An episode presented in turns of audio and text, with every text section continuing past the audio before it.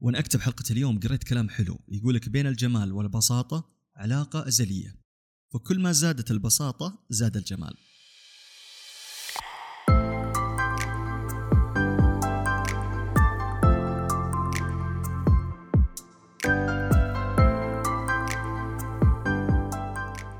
السلام عليكم وحياكم الله في بودكاست علي. موضوعنا اليوم ما له مرادف باللغة العربية لكن نعرفه بالحد الأدنى أو التقليل أو التبسيط. موضوعنا عن ال minimalism.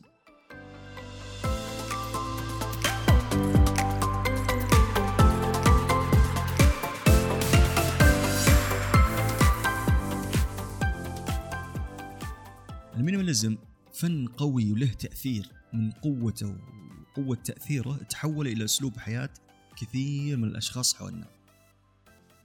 هذا الفن موجود في كل أنواع الفنون في الرسم في التصميم الجرافيك في التصميم المعماري في التصميم الداخلي في الأزياء في كل مكان تقدر تشوف ال minimalism. ونشوف كثير مقاطع في البرنامج الأسود عن هذا الموضوع. ناس يصورون حياتهم وفلوقات يومية وتشوف حياته كيف منظمة ومرتبة وبسيطة. حتى لما يروح يتقضى تلقاه انتقائي ما يشتري أي شيء يشتري الأشياء اللي هو يحتاجها بس. عنده هنا تقليل في صرف المال. عنده هنا تقليل من المقتنيات اللي هو يبغاها. ما ياخذ شيء فوق آه، طاقته أو يكون فائض عنده في البيت. لما تروح تشوف البيت من الداخل تلقى لونين ثلاث ألوان أشياء بسيطة ألوان بسيطة. حتى درجة الألوان بسيطة ما هي مشعة مرة ولا هي قوية ولا فيها حدة ولا فيها تشويش. جدا بسيطة. وهذا هو سر ال minimalism. لازم يكون بسيط. وبقول لكم اليوم شوية نصائح في تصميم ال minimalism.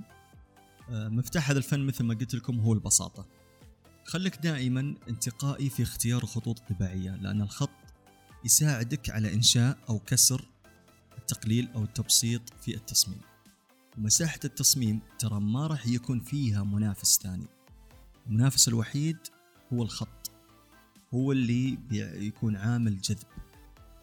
البساطة دائما ما يكون لها منافس لازم واحد فقط. إذا في منافس ثاني هنا صار في تشتيت هنا صار في فوضى في التصميم.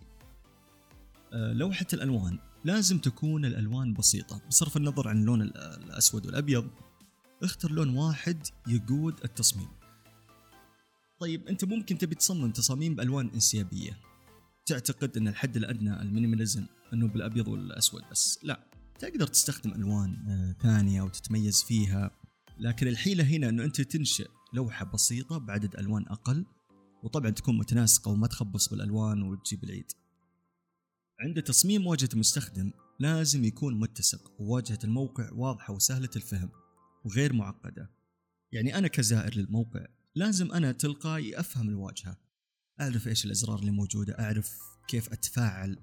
وكيف أتعامل مع هذا الموقع بدون استخدام الدليل الإرشادي. أيضا مهم تتخلص من الفوضى في الحد الأدنى. أه لما تبي تضيف عناصر وأنت تصمم التصاميم المينيماليزم لازم تفكر كويس في كل عنصر. هل العنصر هذا راح يخدم غرض معين في التصميم؟ أو يساعدني في توجيه مثلا الزائر أو القارئ؟ أو إنه للديكور والتزيين بس؟ في التصاميم اللون الأبيض والأسود خلك جريء شوي واستخدم البولد أو الخط العريض. المساحة البيضاء أحد العناصر اللي تشترك فيها التصاميم البسيطة. وما يكون عندك عناصر مزدحمة حتى تحقق هذا الشيء. لازم كل قطعة بالتصميم لها معنى وتحتوي على مساحة كبيرة حولها بحيث نقدر إحنا نميز المفهوم بوضوح دون تشتيت دون أي فوضى. مثلا عندنا آه، مساحة عمل. فيها نصوص كثيرة.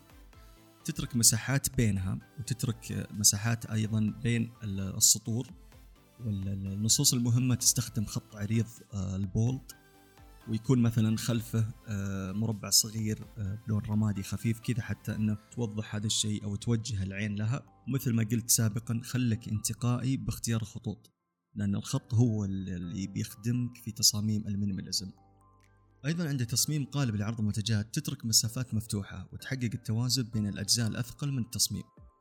يعني باختصار خلى المساحة الفارغة أو المفتوحة جزء من التصميم واحسب حسابه عشان تقدر تحقق التوازن والانسجام بين آه، عناصر التصميم والمساحات الفارغة. وابحث عن طريقة لتحقيق التوازن. لا تقول ما أقدر أحقق أجيب التوازن هنا بين المساحة والعناصر لا. التوازن موجود لكن أنت لازم تبحث عنه بطريقة ما.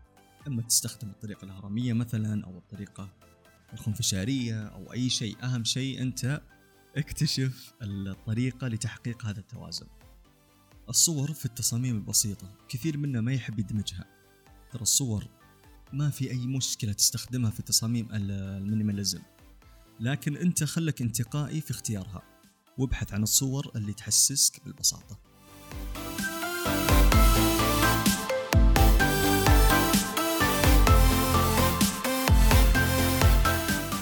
وصلنا لنهاية حلقة اليوم. وعندي كلام بسيط بقوله إذا تذكرون في البرومو للحلقة لما قلت تخيل حياة بالأقل. حاجات أقل وضغوط وديون أقل وتعقيدات أقل وتشتيت أقل ووقت أكثر وعلاقات لها معنى أكثر وخير ومنافع أكثر وتشتيت وشغف أكثر ومو بشرط حياة متكاملة أو حياة سهلة. هي حياة بسيطة وحياة غنية. فعلا حياة غنية. غنية بالوقت الكثير غنية بالعلاقات اللي لها معنى غنية بالشغف اللي موجود آه، غنية بالأقل تعقيدات أقل آه، حاجات أقل. يعني أنت ما راح تشتري أشياء ما تحتاجها أو أشياء تعتقد أنك يوم من الأيام تحتاجها لا. أنت كذا بيكون عندك ضغوط بيكون عندك ديون. لأن مثلا تشتري منتج فلاني ما معك الآن قيمته بتروح تتسلف مثلا تضغط عمرك عشان تشتريه. أنت ما أنت بحاجته. عشان كذا الحاجات قللها. كيف تعرف حاجاتك؟ ابحث عن المنتج أكثر. اتعمق فيه. شوف هل أنت فعلا تحتاجه ولا لا. هل القيمة اللي بتدفعها بتحتاجها ولا لا. اترك عنك موضوع. بستثمر في جهاز عشان أصمم مدري وشو إلى آخره. مواضيع هذا موضوع ثاني. نحن نتكلم هنا عن حاجات أقل. آه، الضغوط والديون زي ما قلت لكم لما تخف آه، الحاجات بيخف عندك الضغوط آه، والديون. التعقيدات أي شيء أنت عندك اعتقاد كذا معقدك في حياتك أو إنه مأخرك وراء اتركه لأنه يعتبر من الفوضى. وغلط إنه أنت تعيش حياتك بالفوضى. جدا غلط. صدقني لما تعالج الفوضى اللي أنت عايشها راح يقل عندك التشتيت. والوقت لما يكون كثير راح تستفيد منه وراح يكون فيه خير ومنافع أكثر لك وعليك وعلى غيرك. وراح يكون فيها شغف. رغم التعقيدات اللي انت تعيشها أو التعقيدات اللي انت تشوفها في العالم الفوضوي هذا راح يكون في شغف أكثر لما تترك هذه الفوضى من حياتك. أنا ما أقول الموضوع آه، سهل لا هو صعب بالبدايه وعلى سبيل المثال محكيكم أنا الآن ومسجل هذه الحلقة عندي كرتون هنا بالغرفة ماخذ حيز ومتعلق فيه ماني قادر أتركه. كرتون كذا ماني مستفيد منه بس أنا أعتقد إنه ممكن أحتاجه يوم من الأيام أحتاج الأغراض اللي داخله. عشان كذا إن شاء الله نهاية آه، اليوم راح أرمي هذا الكرتون وأفك عقدة التعلق في الأشياء اللي أنا ما أحتاجها عشان يكون عندي حاجات أقل أو تكون حياة فعلا آه، غنية. شكرا لكم إنكم وصلتوا نهاية حلقه اليوم. شكرا على دعمكم على كلامكم الطيب وإن شاء الله نلتقي في الحلقات القادمة. سلام. thank you